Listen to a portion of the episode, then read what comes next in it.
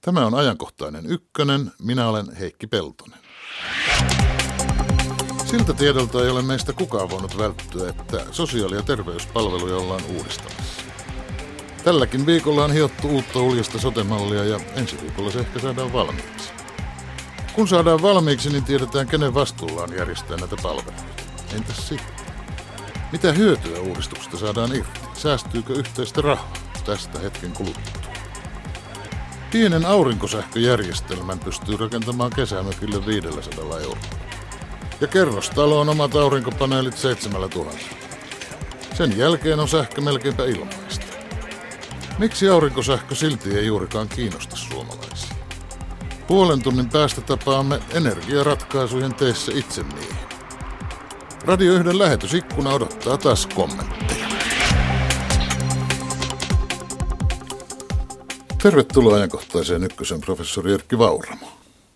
Kiitoksia. Minä tunnen lievää ujoutta tämän aiheen ympärillä. Se johtuu nyt siitä, että kun tästä sotesta puhutaan joka paikassa, on puhuttu jo muutama vuosi, niin mä vähän pelkään, että se toimii vähän niin kuin entisessä DDRssä sanottiin olevan semmoinen aikayksikkö kuin ULP. Muistatko? Joo. Että kun kuulutettiin radiossa tai televisiosta maanjohtaja Walter Ulbricht puhuu, niin radio tai televisio pantti äkkiä kiinni ja se yksi ulp oli siis se aika, joka kului nimen kuulemisesta laitteen sulkemiseen joitakin sekunnin murtoosia. Minä vähän pelkään nyt, että jos mainitsen lyhenteen soteen, niin mahtaneeko mennä monta radio vastaan niitä saman tien kiinni, koska jotenkin kyllästyneitähän me kaikki olemme vuosia kestäneeseen sote-juttuun. En tiedä, oletko sinä Erkki?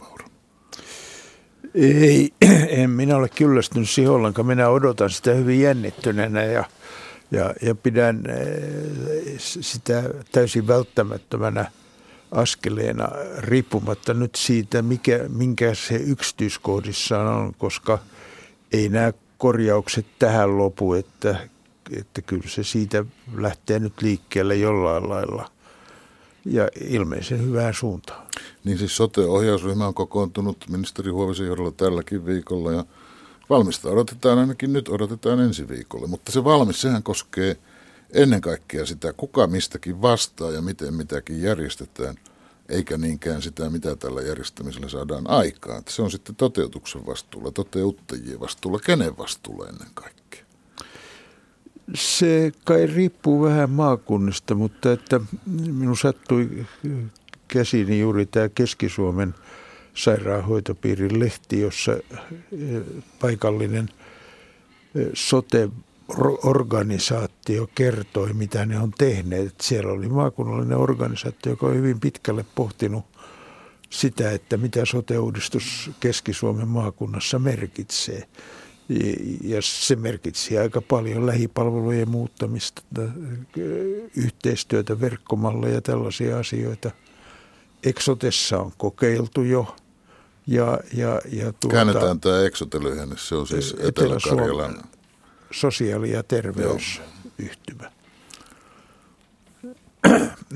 et, siis sitä Exote-malliahan on, on tuota nyt käyty jo kansainvälisestikin katsomassa, koska se on aika uutta ja outoa Euroopan tasolla. Mm. No sinä Erkki varmaan olet ollut tekemässä useakin tutkimusta sosiaali- ja terveydenhuollon rakenneuudistuksesta. Tuoreen ilmestyi alkuviikosta ja siinä arvioidaan, että hyvinkin kaksi miljardia euroa voitaisiin säästää, jos rakennemuutos toteutetaan. Mitä kaikkea pitää muuttaa, jotta tähän päästään? Siinä, kun näitä summia haarukoidaan, niin siinä aivan keskeiseksi muodostuu vanhusten kuntouttaminen. Jos me verrataan Suomea ja Ruotsia, niin meillä on tällä hetkellä noin 70 000 paikkaa terveyskeskuksissa, vanhainkodeissa ja palveluasunnoissa. Ja, ja tuota, jos meillä olisi Ruotsin mitoitus, niin me selviäisimme noin 40 000. Se suurin ero on siinä, että Suomessa kuntoutusjärjestelmä on toiminut hyvin sotainvalidien osalta – mutta vastaava kuntoutusote puuttuu vanhusten osalta. Tämä ruotsalainen systeemi, jossa on olennaisena se, että kaikki, kaikkien osalta yritetään kuntouttaa niin ilman sitä, että etukäteen arvioidaan, että kannattaako kuntoutus. Tämä suomalainen arviointijärjestelmä, niin se, se on niin kuin sellainen, josta – ehkä pitäisi luopua, koska ruotsalaiset lääkärit sanoivat, että he tiedä etukäteen, kuka kuntoutuu, kuka ei. Että ei kannata ollenkaan arvioidakaan siinä vaiheessa. Niin, niin että siis, kaikkia pitää yrittää kuntouttaa. Ka- kaikkia pitää yrittää kuntouttaa. No sitten siinä aika nopeasti nähdään, nähdään siis se, että pureeko se kuntoutus tai ei. Mutta että siis jos Göteborgissa 80 prosenttia niistä henkilöistä, jotka aikaisemmin meni tähän – tehostettuun palveluasuntoon, siis tähän ruotsalaisen särsilspuuendesysteemiin, niin, niin, niin tota menee takaisin kotiin yhdestä kolmeen vuoteen. Niin onhan siinä siis merkittävä ero siihen, mitä meillä Suomessa. Siis kun kuntoutetaan hyvin, niin vanhat ihmiset pystyvät asumaan kotona, eikä tarvitse maata sairaalassa. Ne pystyy asumaan itsenäisesti. Jossa makaaminen epäilemättä tekee heistä niin. laitost, laitostuneita aika nopeasti. Niin, siis Duodessim lähetti tässä pari vuotta muutama vuosi sitten niin kuin se tutkimuksesta selvitykselle STTllä, jossa sanottiin, että vanhuksen, kymmenes, vanhuksen kunto romahtaa kymmenessä päivässä vuodelevon aikana. Kymmenessä päivässä? Kymmenessä päivässä. Ja, ja tota, vähän samaa kirjoitettiin lääkärilehden pääkirjoituksessa numero kolme tänä vuonna, jossa kaksi geriatrian professoria kiinnitti siihen huomiota, että – että tämä kunnon menetys, yleiskun toimintakyvyn menetys, niin se on siis vaarallisempi kuin perustauti. Onko meillä Suomessa sitten liikaa sairaaloita ja niissä potilaspaikkoja vai onko se virallinen termi sairaan sija? Mm, niin, jos me katsotaan vuodeosastojen määrää, niin, niin tuota, kyllä Suomessa on hyvin runsaasti niitä. Ja, ja tuota, siinä esimerkiksi, jos katsotaan, että terveyskeskuksessa on 15 000 vuodeosastopaikkaa, niin niistä 5000 on akuuttikäytössä, siis noin kuuka- alle kuukauden mittaisissa jaksoissa. Ja, ja 10 000 on sitten pitkäaikaiskäytössä, joka on niin kuin melkein muualta Euroopasta kokonaan lopetettu. 70-luvulla Keski-Euroopassa ja sitten Ruotsissa tämä Long Ward, niin se meni 90-luvun puolivälissä. Sen jälkeen Suomi on ainoa paikka, jossa tätä pitkäaikaista vuodenlepoa vielä harrastetaan. Miten nopeasti ihmiset sieltä sairaalasta vuodenleposta pitäisi pois saada sitten? Ruotsissa raja on se, että kuntoutusjakso kestää korkeintaan yhden kuukauden ja sen jälkeen katsotaan, että mitä tämä vanhus tarvitsee. Mm. No teidän tutkimusraporteissanne ja tässä sinun puhumisessakin paneudutaan paljon tähän ikääntyvään ja ikääntyneeseen väestöön. Sen hoitaminen ja palvelut ovat ratkaisevassa asemassa, jos meidät halutaan pitää terveenä ja toimintakuntoisena vähemmällä rahalla. Ky- kyllä se tällä hetkellä näyttää siltä, että, että siellä on suurimmat alueelliset erot ja, ja tuota, toisaalta sinne tulee suurimmat kehityspaineet. Mm-hmm. Mutta kun meillä on yhä enemmän ja enemmän vanhuksia, ja yhä vähemmän ja vähemmän varaa palkata heille hoitajia. Eikä niitä hoitajia muutaman kymmenen kuluttua mistään löydykään muuta kuin ulkomailta tuotettuina. Niin nieleenhän, normaali järki sanoo, että nieleenhän terveydenhoito tätä menoa vuosi vuodelta yhä enemmän rahaa. Miten se saadaan semmoiseen kuntoon, että se nielee, ei, ei niele enempää rahaa tai nielisi jopa vähemmän rahaa? Tuo on siis hyvä kysymys. Tota, meidän pitäisi ensin ehkä katsoa sitä, että – että missä meidän järjestelmämme on kansainvälisesti. Ja meillä on tällä hetkellä 72 henkeä sosiaali- ja terveydenhuoltotyössä tuhatta asukasta kohti, joka on OECD-maista viidenneksi eniten. Ja, ja tuota, tuollaisella tasolla, kun 60 henkeä tuhatta asukasta kohti, niin sillä toimii esimerkiksi Englannin NHS, jossa, josta ollaan hyvin ylpeitä. Siis se tarkoittaa, että joka kuudennen meillä voisi, jos sillä tasolla oltaisiin, ottaa pois näistä töistä.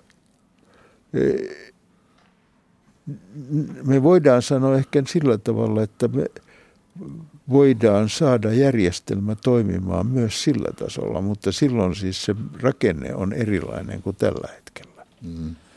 Ja, ja, ja tuota, siinä se, mitä sote-uudistuksen yhteydessä on sanottu, on pirstaleinen, hajanainen. Meillä on vähän miten tämä THLn tilastoa tulkitsee, mutta siis noin 6-7 tuhatta erilaista palveluorganisaatiota tai palvelupistettä rekisteröity tähän toimipaikkarekisteriin. Ja, ja tuota, siinä on siis sekä terveys- että sosiaalipuoli. Siinä on terveys- ja sosiaalipuoli, yksityiset julkiset Joo. toimijat. Ja, ja tuota, siinä, jos sitten katselee näitä sairaaloiden lukumäärää, niin meillä on siis 150 pientä terveyskeskussairaalaa noin suunnilleen. Mm. Ja, ja tota, juuri tämän tyyppisistä yksiköistä niin on – on, on mahdollisuus luopua ja niistä on mahdollisuus rakentaa toisenlaisia palvelusysteemejä. No pitäisikö ne sairaalat panna, turhat sairaalat panna kiinni vai pitäisikö ne muuttaa joksikin muuksi? Meidän pitäisi miettiä, mikä on tällainen akuuttisairaalan lisäksi tarvittava lähisairaalakonsepti. Se, mä kuvittelisin, että se vaatii noin joku 50 000 asukasta. Siellä on erikoissairaalahoitoa – siellä on vahvaa kuntoutusta, siellä käy konsultit keskussairaalasta. Siis palvelut pitää tuoda lähelle siinä muodossa, kun ne voidaan tuoda. Mutta sitten taas on asioita, jotka on niin kuin kokonaan keskitettyjä. Ja, ja e, tällaisiahan on, on sitten nämä yliopistosairaaloiden erikois, erva-alueen erikoishoidot ja muut tällaiset niin kuin yläpäästä otettuna. Että jotenkin tätä balanssia tuosta välistä pitäisi katsoa. Mutta miten lähelle ne palvelut voidaan tuoda, jos tämmöisen yksikön ylläpitäminen kuitenkin vaatii sen 50 000 asukkaan väestöpohjan? No 50 000 asukasta on kyllä aika lähellä. Että jos ajattelee, että puolesta tunnissa ajetaan autolla, niin kyllä siinä, siinä tota, se alue saavutetaan. Että Sekä on kohtuullinen ambulanssimatka, se puoli tuntia. Se on kai pahimmassa tapauksessa aika realistista myös Helsingissä. Saattaa olla kyllä. Joo, et, et ei se, e, e, ei voida kuvitella, että kaikki ihmiset asuvat 10 minuutin ambulanssimatkan päässä sairaalasta. Mm. Kun teet tuossa kansainvälistä vertailua, niin missä, tämä, missä nämä kansainvälisesti sitten hyvin on hoidettu? Jos vertaa jotain Euroopan maita. NHS eli Englantihan on hirveän ylpeä omasta systeemistään. Onko syystä ylpeä? Kyllä, Oho. kyllä. He on tosin siinä vaiheessa, että, että, että kun eh, mä olin tämmöisessä NHSn tulevaisuusseminaarissa eh, viime syksynä, niin siellä valtiovarainministeriö luki madonlukuja NHSlle ja vaati – rakenneuudistusta ja sanoi, että toimii vanhanaikaisesti ja niin edespäin. Että et siis tämä tämmöinen järjestelmän uusiminen, niin sehän on tällä hetkellä niin kuin menossa läpi koko Euroopan maitten. Suomi ei ole ainoa maa, jossa näitä sote-asioita pähkäillään. Ei. Et, et siis Tanska haluaa säästää noin parikymmentä prosenttia keskittämällä hoidot viiteen isoon sairaalaan, joka on siis siinä maassa mahdollinen – Ruotsissa Karolinska puhuu 15-20 prosentin säästöstä, kun uusi Karolinska toimii ja niin edespäin. Mm. Mutta tapahtuuhan tätä, nytkin tätä hoidon vähentämistä, siis kun mietitään näitä vanhoja ihmisiä, niin huonossa kunnossa olevia ihmisiä siirretään sairaalasta kotiin ja sitten kun kotona hommat eivät suju, niin taas takaisin sairaalaan ja tai terveyskeskuksen vuodeosastolle, mikä se nyt nimeltään on, ja sieltä taas aikanaan kotiin. Tätä että rahaa ne vanhuksia kotiuttavat hoitolaitokset kovasti pyrkivät säästämään, mutta ei tällaisessa menossa vanhuksen terveys kohene. Joo, et, se on ihan totta. Et miten, et, miten tämä säästämisen tavoite ja ihmisten hoitamisen tavoite keskenään menevät synkroniin? Voiko terveydenhuoltoa parantaa vähentämällä niitä hoitopäiviä? Me voidaan ryhtyä hoitamaan erilaisella tavalla. Ja siis siinä siis – tämä ralli kotiin, eh, siis tämmöinen niin kuin lyhytaikainen hoito, niin, niin tuota, se ei ole vanhukselle kovin hyvä asia. Mm-hmm. Osa vanhuksista hyötyy siitä, että he pystyvät kuntoutuvat järjestelmässä muuta, mutta sitten tulee tämä toinen puoli, jota jota, jota niin sanotusti koit, koitetaan, että jos hän vielä selviäisi kotona, kun vaihtoehto on tämä vuodeosasto. Ja sen takia siis tämä terveyskeskussairaalan rakenne ja sen asema pitäisi nyt nostaa niin kuin uudistuksen keskiöön ja korvata se, eh, erottaa sieltä tämä pitkäaikaishoitoelementti pois ja rakentaa sille tällaisia tuettuja asuntoja, koska niissä useimmat ihmiset selviäisivät tällaisissa. Ja, ja sitten keskittää tämä – akuutti elementti, mikä siellä on tämmöisessä kuntous, kuntouttavaksi lähisairaalaksi. Tämä, tämä minusta on aivan välttämätön uudistus, mitä Suomessa pitää tehdä. Ja nyt me astumme itse asiassa sairaaloiden ja terveyskeskusten ulkopuolellekin ja alamme rakentaa palvelutaloja tai, tai miksi niitä nyt pitäisi sanoa? Minusta riittää se, että on keskustoissa vuokra-asuntoja – Nimenomaan keskustoissa. Keskustossa. Et, et meillä, meillä on tota japanilainen arkkitehtiprofessori, joka, ei professori, kun tota, tohtorikandidaatti tuolla Oulussa, joka on tutkinut nyt tätä Oulun ö, palvelutalojen sijaintia. Mm-hmm. Ja hänen mielestään on täysin kummallista se, että ne on Oulussa sijoitettu sillä tavalla, että ne on kaukana kaikista palveluista, ne on kaukana bussipysäkeistä – ne on eristetty niin kuin äh, lähelle, jos karkeasti sanoisin niin, että mänty näkyy ikkunasta mm. periaatteella. Luonnonläheisiä. Luon, luonnonläheisiä. Ja hänen mielestään se on sikäli outoa, että sinne ei pääse vierailijat kätevästi, siinä ei pääse, siitä ei tule semmoista – niin kuin hyvin moni keski-eurooppalainen vanhainkoti on samalla korttelin olohuone ja, ja niin edespäin. Et se johtuu niin kuin siitä, että meillä on tällaista osaoptimointia, jossa pidetään tärkeänä, että on halpa tontti. No mitä kauemmaksi viedään metsään, niin sen halvempi on tontti. Mm-hmm. Mutta se ei, se ei ole vanhusten kannalta mitenkään hyvä ratkaisu. No, jos siirrytään pois näistä säilytyssairaaloista tai pois miettimästä tätä pitkäaikaishoidon eliminointia, mm. johon sinä tähtäät, niin miten hyvin tavallinen terveyskeskus toimii Suomessa? onko tämä järkevä kysymys? Toimivatko terveyskeskukset kovinkaan samalla lailla eri puolilla Suomea erityyppisissä kunnissa? Kaupunkien terveyskeskukset ovat erilaisia kuin pienemmissä taajamissa. Mutta että siis se, mikä meille oli tässä yllätys, niin THLn lääkärikäyntitilastot osoittivat, että meillä on tällä hetkellä jo kaksi lääkärikontaktia – asukasta kohti vuodessa eh, eri, erityyppisiä eh, kontakteja tosin niin terveyskeskuksissa. Siellä on siis paitsi tätä avosairaanhoitoa, niin siellä on työterveyshuoltoa, siellä on mielenterveyskontakteja, kotikäyntejä ja muita tällaista. Ja, ja tota, tämä luku on niin kuin aika eh, iso sen takia, että jos me vertaamme, että mitä esimerkiksi Ruotsissa terveyskeskussektorilla tällä hetkellä lääkärikontakteja on, niin viimeinen tilastoluku, minkä mä löysin, niin se oli 1,2. Eli, eli siis meillä lääkäriin pääsee paremmin kuin Ruotsissa. Tähän on kovin vaikea suhtautua, kun ei ole näitä lukuja työkseen pyöritellyt. On, onko kaksi lääkärissä käyntiä asukasta kohti vuodessa? Onko se hyvä luku vai huono luku? Olisiko se parempi, jos olisi enemmän käyntejä vai vähemmän käyntiä? jos nyt vähän aikaa mietitään... No miten terveet ihmiset, mitä sitä lääkärissä käymään? Jos me mietitään vähän aikaa, niin japanilaiset käy 14 kertaa vuodessa lääkärissä. Kuvaako se, että ne on sairastavasta kansaa vai mitä? Kuvaako ei, se jotain muuta? Ei, se kuvaa sitä, että resepti kirjoitetaan kahdeksi viikoksi. Ja mm-hmm. sitten taas sen jälkeen käydään uudestaan. Se ei tunnu tavoiteltavalta mallilta. Ei.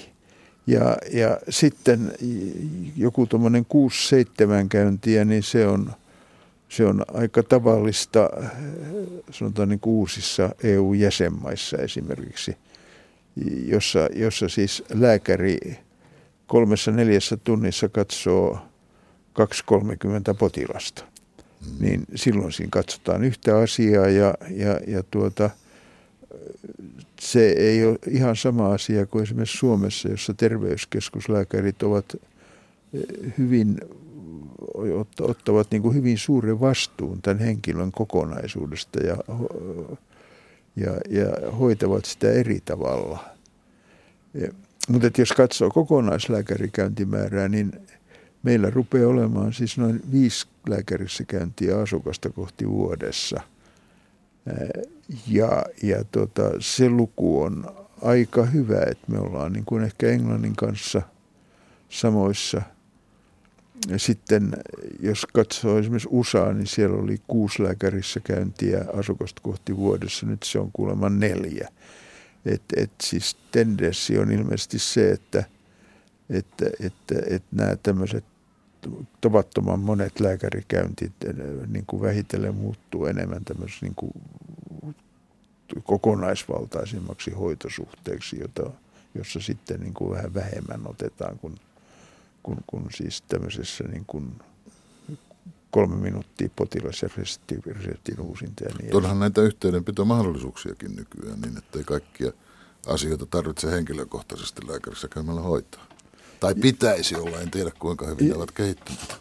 Joo, ei, siis tuo on hyvin mielenkiintoinen kysymys sen takia, että Sitra tuntuu kovin ihastuneelta nyt tämmöiseen älypuhelinlääkärijärjestelmään mm. ja, ja, ja tuota, niissä seminaareissa, mitä Sitra on järjestänyt, siellä on esitetty väitteitä, että tämä koko lääkärikäyntijärjestelmä muuttuu siten, että se puolittuu, kun yli puolet asioista hoidetaan – niin kuin puhelimitse. Mm.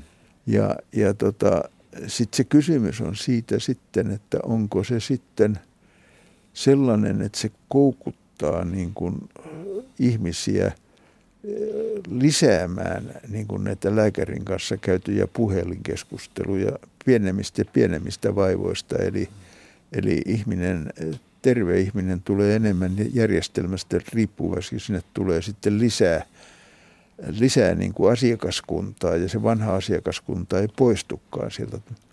Että et eihän se, tämmöiset älypuhelinkontaktit, eihän ne niin kuin tällaisia ongelmia poista, jotka niin kuin on lääkärille välttämätön.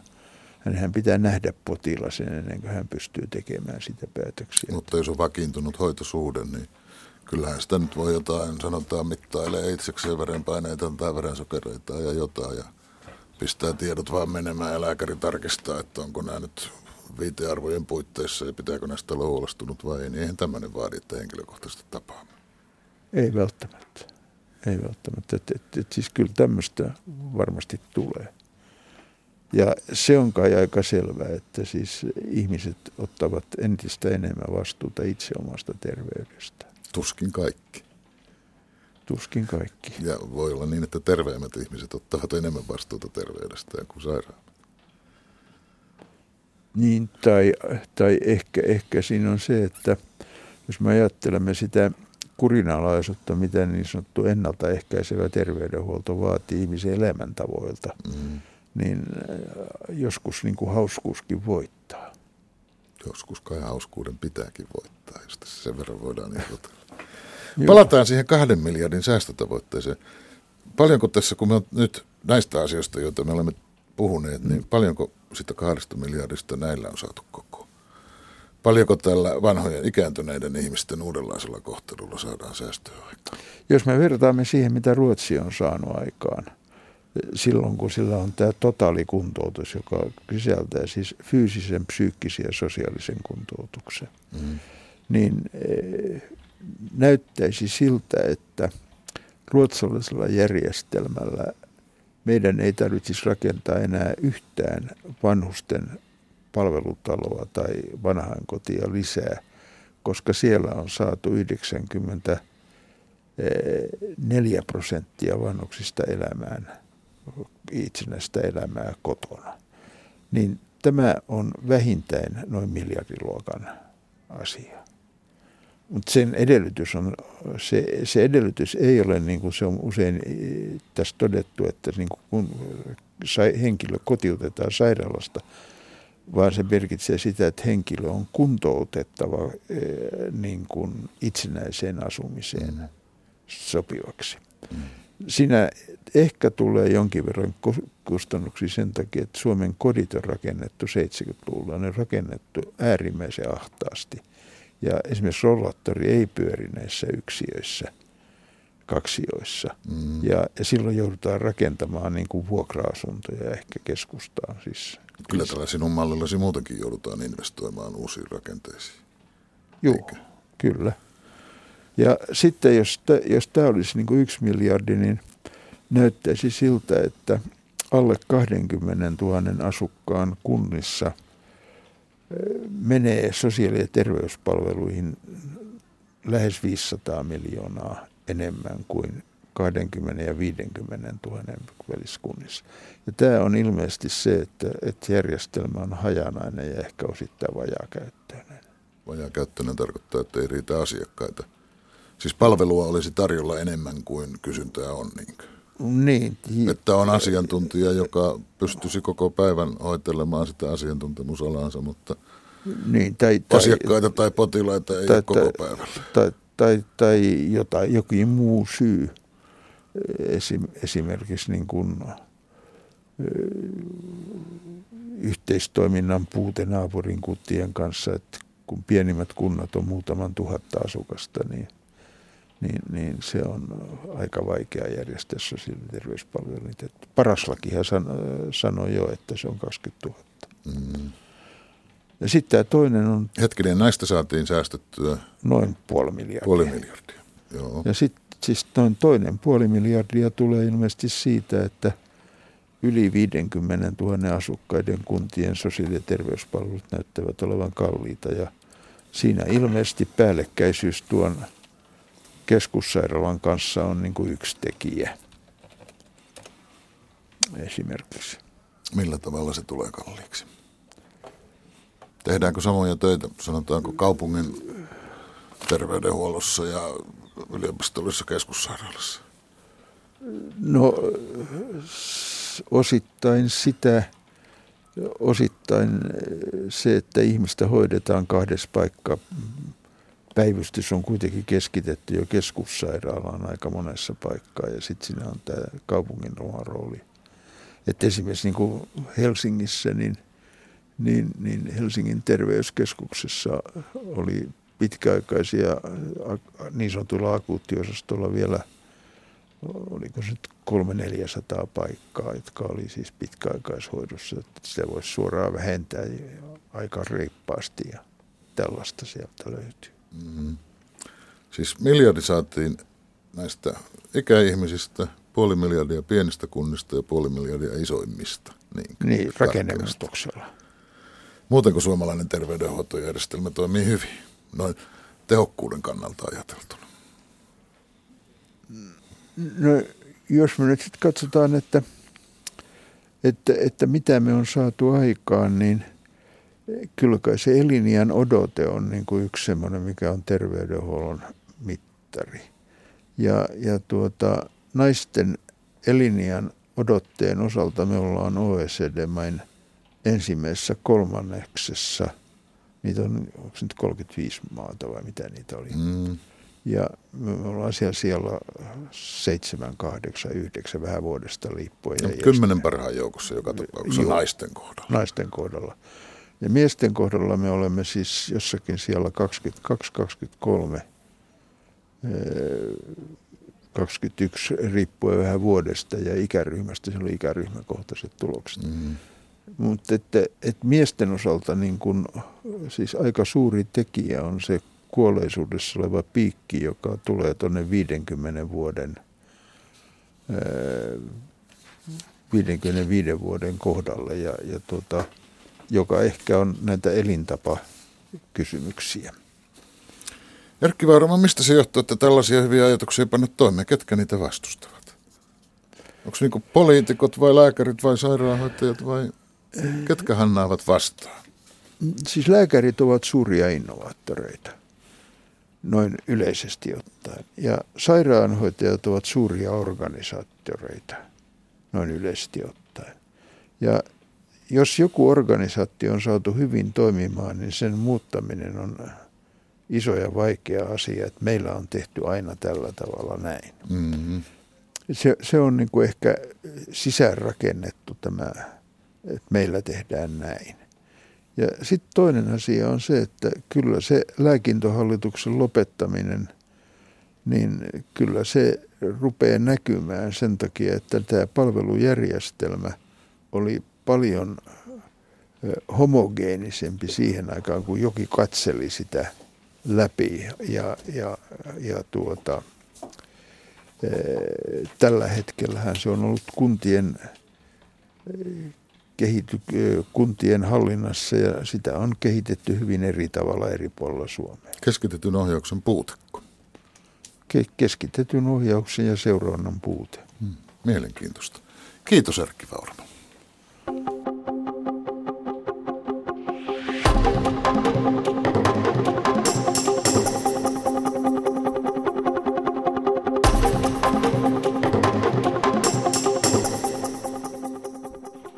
Iida Ylinen, terve. Tervehdys. Lähetysikkunassa pohdittiin muun muassa sitä, että pelataanko nyt vain erilaisilla käsitteillä ja nimikkeillä ja se varsinainen asia ei sitten välttämättä muutu miksikään. Sekin kommentti on minusta kiinnostava, kun joku kysyy, että onko onnellisuus lisääntynyt elinien myötä, mutta siihen me emme nyt ala etsiä vastauksia. En tiedä, osaisimme kukaan. Heikki, mökille tai sen tapaiselle taitaa sinunkin tiesi viedä juhannuksena. Pistääkö pihapiirissä silmään aurinkopaneeleita?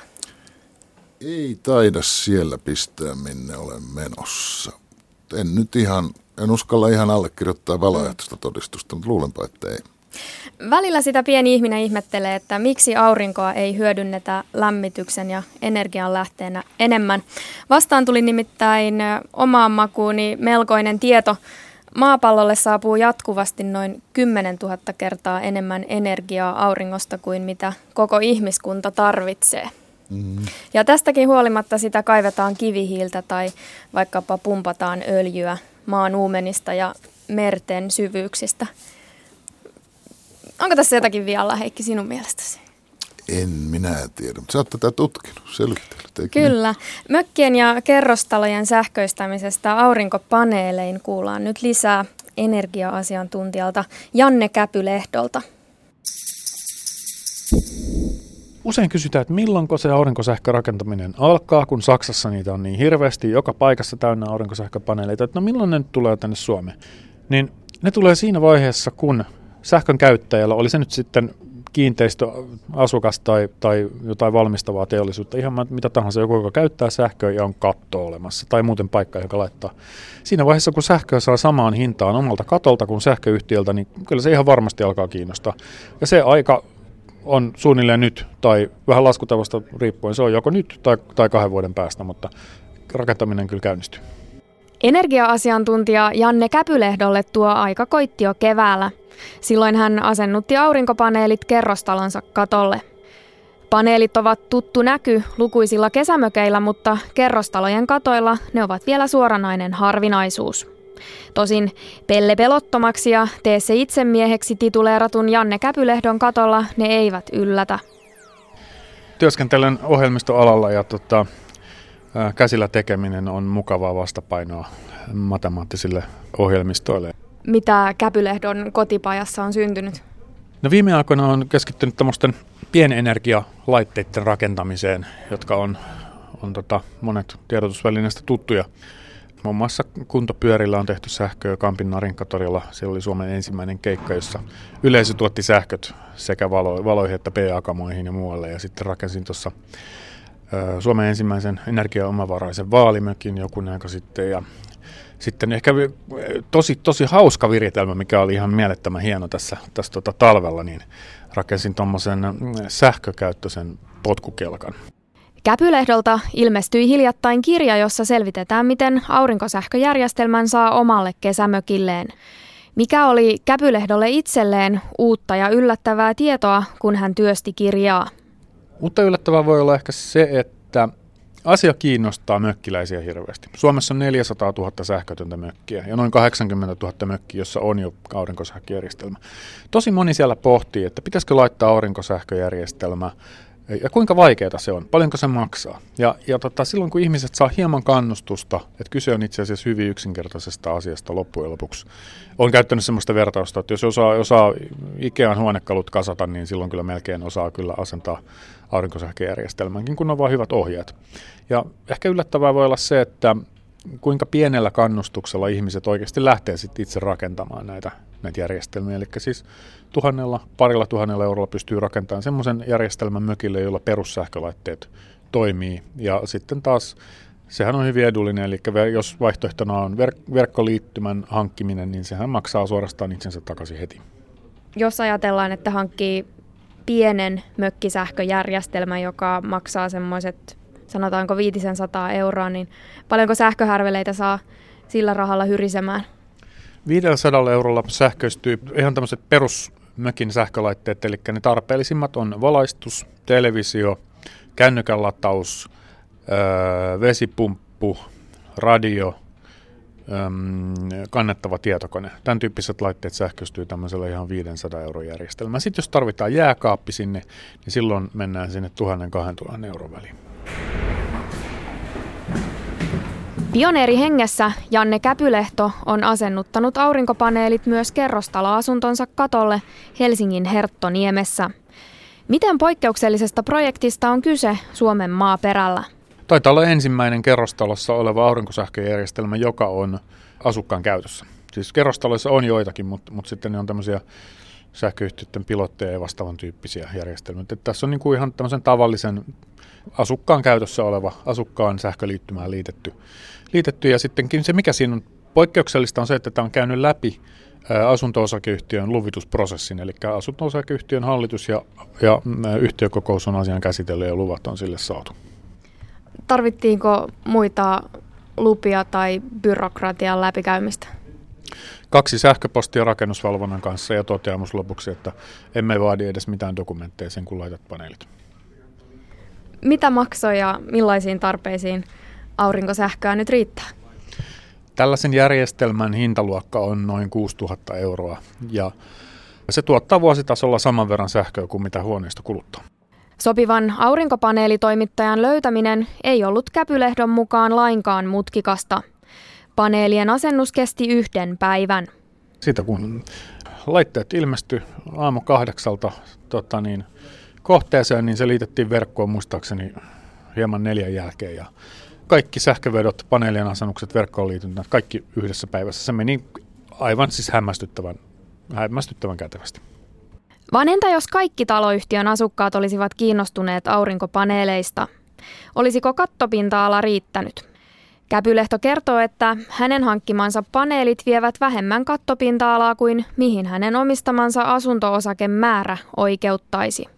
Tässä tapauksessa nyt tosiaan tilanne on se, että siellä on vähemmän pinta-alaa käytössä kuin mitä hallissa, hallinnassa olevien osakkeiden määrä oikeuttaisi, ja silti, vaikka se on pienempi, niin siitä järjestelmästä tulee vuositasolla suunnilleen sama kulutus kuin mitä huoneisto kuluttaa. Tietysti kyse on sähköstä, tämä on kaukolämmössä, eli lämpö tulee muualta, mutta se on aika tyypillinen menettely kerrostaloissa Suomessa, että ö, lämpö tulee jostain muualta, tyypillisesti kaukolämmöstä. Oma sähkölaskuni on tällä hetkellä kympin tai parikymppiä kuukaudessa myös talviaikaa ja kyse on kaiken lisäksi uusiutuvasta energiasta, tosi vanhasta vesivoimasta, ei sentään aurinkoenergiasta. Miten saisit houkuteltua minut aurinkopaneelien hankkijaksi, kun eihän tuo nykyinen sähkölasku niin kovin suuri ole? No tietenkin, jos on kesämökkiä tai muuta kohdetta, missä sähköä käytetään tai, tai sähköllä on tarvetta, niin siellä tietenkin omavarainen sähkön tuotanto on, on kätevää. Se tavallaan maksaa itsensä takaisin heti. Jos on kesämökki, jonne harkitaan, että laitetaanko aurinkosähköt, niin ö, omavaraisen tuotannon rakentaminen on edullista kätevää ja maksaa itsensä takaisin heti. Sitten taas, taas ö, kotiolosuhteet, tässä, jos, jos sähkön käyttö on kovin vähäistä, niin silloin ehkä se paras keino, mitä lähtisin tekemään, niin on puhumaan yhtiössä siitä, että pitäisikö yhtiön siirtyä aurinkosähkön tuottajaksi itse ja siinä sivussa ehkä sitten harkita myöskin sitä takamittarointia, mikäli, mikäli yhtiön kiinteistösähkön kulutus on hyvin vähäinen. Mitkä ovat mielestäsi tällä hetkellä ne suurimmat syyt aurinkopaneelien yleistymisen tiellä, kun puhutaan nimenomaan pienkäyttäjistä? Mä luulisin, että tieto se, että aurinkopaneelit ja myöskin järjestelmät kokonaisuutena on jo niin hinnaltaan niin kilpailukykyisiä, niin sitä, se, se ei ole ehkä riittävän hyvin tiedetty. Toinen on sitten, sitten se, että ää, erityisesti näissä kerrostalokohteissa, niin mä luulisin, että ihmiset, ihmisillä on käsitys, että se luvituksen järjestäminen on kauhean, ha, kauhean haasteellista, mutta nyt kun näitä, näitä on, on tehty ja on itse, itse tehnyt sen ensimmäisen, niin tota, täytyy kyllä todeta, että asia meni loppujen lopuksi hirvittävän helposti. Ja sitten ihan tämmöisiä niin kuin muun tyyppisiä haasteita, niin Suomi, Suomi on tietysti sitten Euroopassa suunnilleen viimeinen maa, jossa ei ole syöttötariffia aurinkosähkölle. Syöttötariffi on, on, on tietenkin seuraavan hallituskauden semmoinen asia, mitä kovasti, kovasti tota, varmasti koitetaan lobata ja monet toivoo. Tällä viikolla Finlandia-talolla järjestettiin aurinkoenergiaan keskittynyt seminaari, johon myös Janne Käpylehto osallistui. Seminaarissa keskusteltiin muun muassa suomalaisesta aurinkoosaamisesta. Mitä se tarkkaan ottaen tällä hetkellä on? Entä millaista osaamista suomalaisyrityksillä on tarjota ulkomaille asti? Meillä on esimerkiksi huippuosaamista puolijohdeteknologian puolella. Täälläkin on sellaisia yrityksiä ollut esittelemässä teknologiaa. Tuossa on vieressä esimerkiksi Savo Solarin standi. Tota, erittäin tehokkaita aurinkokeräimiä. Mun mielestä se mielenkiintoinen potentiaali liittyy nimenomaan nyt kun lähdetään kiinteistöihin integroimaan suuria määriä aurinkosähköä. Sillä parannetaan energiaomavaraisuutta, luodaan valtavasti työpaikkoja, se on, se on yrityksille valtava kasvu, kasvupotentiaali. Kaikki kiinteistöt, mitä, mitä meillä on, niin ne, nyt ne vaan möllöttää tuolla ja, ja tota, kun, kun tavallaan ilmakuvasta esimerkiksi tuossa mun esityksessä, kun katsottiin tätä järjestelmää, niin, niin, niin tota, ne, ne, ne on siis erittäin hyviä bisnesmahdollisuuksia, energiaomavaraisuuden parantamista, työpaikkoja, se, että lähdetään integroimaan isoa määrää aurinkosähköä Suomen rakennuskantaan. Jos ajatellaan aurinkoenergiaan liittyvää arvoketjua, niin se kai on tullut melko selväksi, että Suomessa ei esimerkiksi kannata näitä varsinaisia aurinkopaneeleja valmistaa. Se on huomattavasti kätevämpää ja edullisempaa Kiinassa. Mutta mihin Suomessa sitten kannattaisi keskittyä? No tietenkin aurinkosähköpaneelin asentaminen on sellainen liiketoiminta-alue, joka on hieman käytännön syystä hyvin hankala ulkoistaa Kiinaa. Toinen on sitten taajuusmuuttajat. Projektisuunnittelu, tämän kokonaisuuden hanskaaminen, sitten aurinkosähkö, tuotantoennustaminen, smart gridiin liittyvät teknologiat, sähköautot liittyy hyvin keskeisesti siihen esimerkiksi siellä on, siellä on valtavasti liiketoimintamahdollisuuksia. Tätä täytyy nähdä, niin, nähdä kokonaisuutena. Että se yksittäinen, se pelkkä aurinkosähköpaneeli on, on itse asiassa ajatellen tätä koko, koko kuviota niin yksi pieni komponentti. Siellä on, sieltä löytyy vaikka minkälaisia mahdollisuuksia.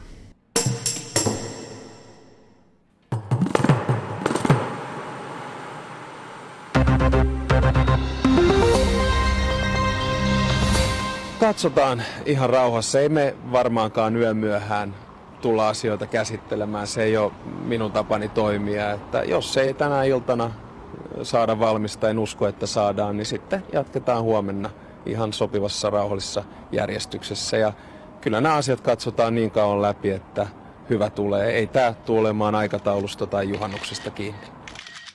Näiden takia nyt öitää vielä valvoa. VMP.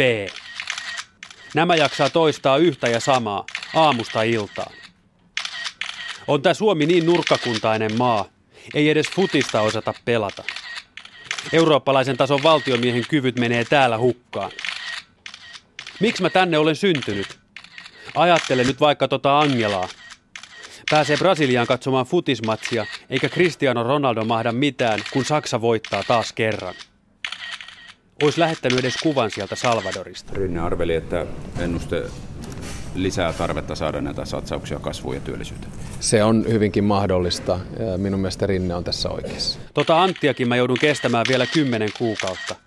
Ja sitten sen tilalle tulee joku kepulainen juntti. VMP. Tässä lähetyksessä vieraana professori Erkki Vauramo ja teissä itsemies Janne Käpylehto. Lähetyksen rakensivat kanssani Terhi Tammi, Tuomas Vauhkonen ja Iida Ylinen. Hyvää juhannusta. Minä olen Heikki Peltonen.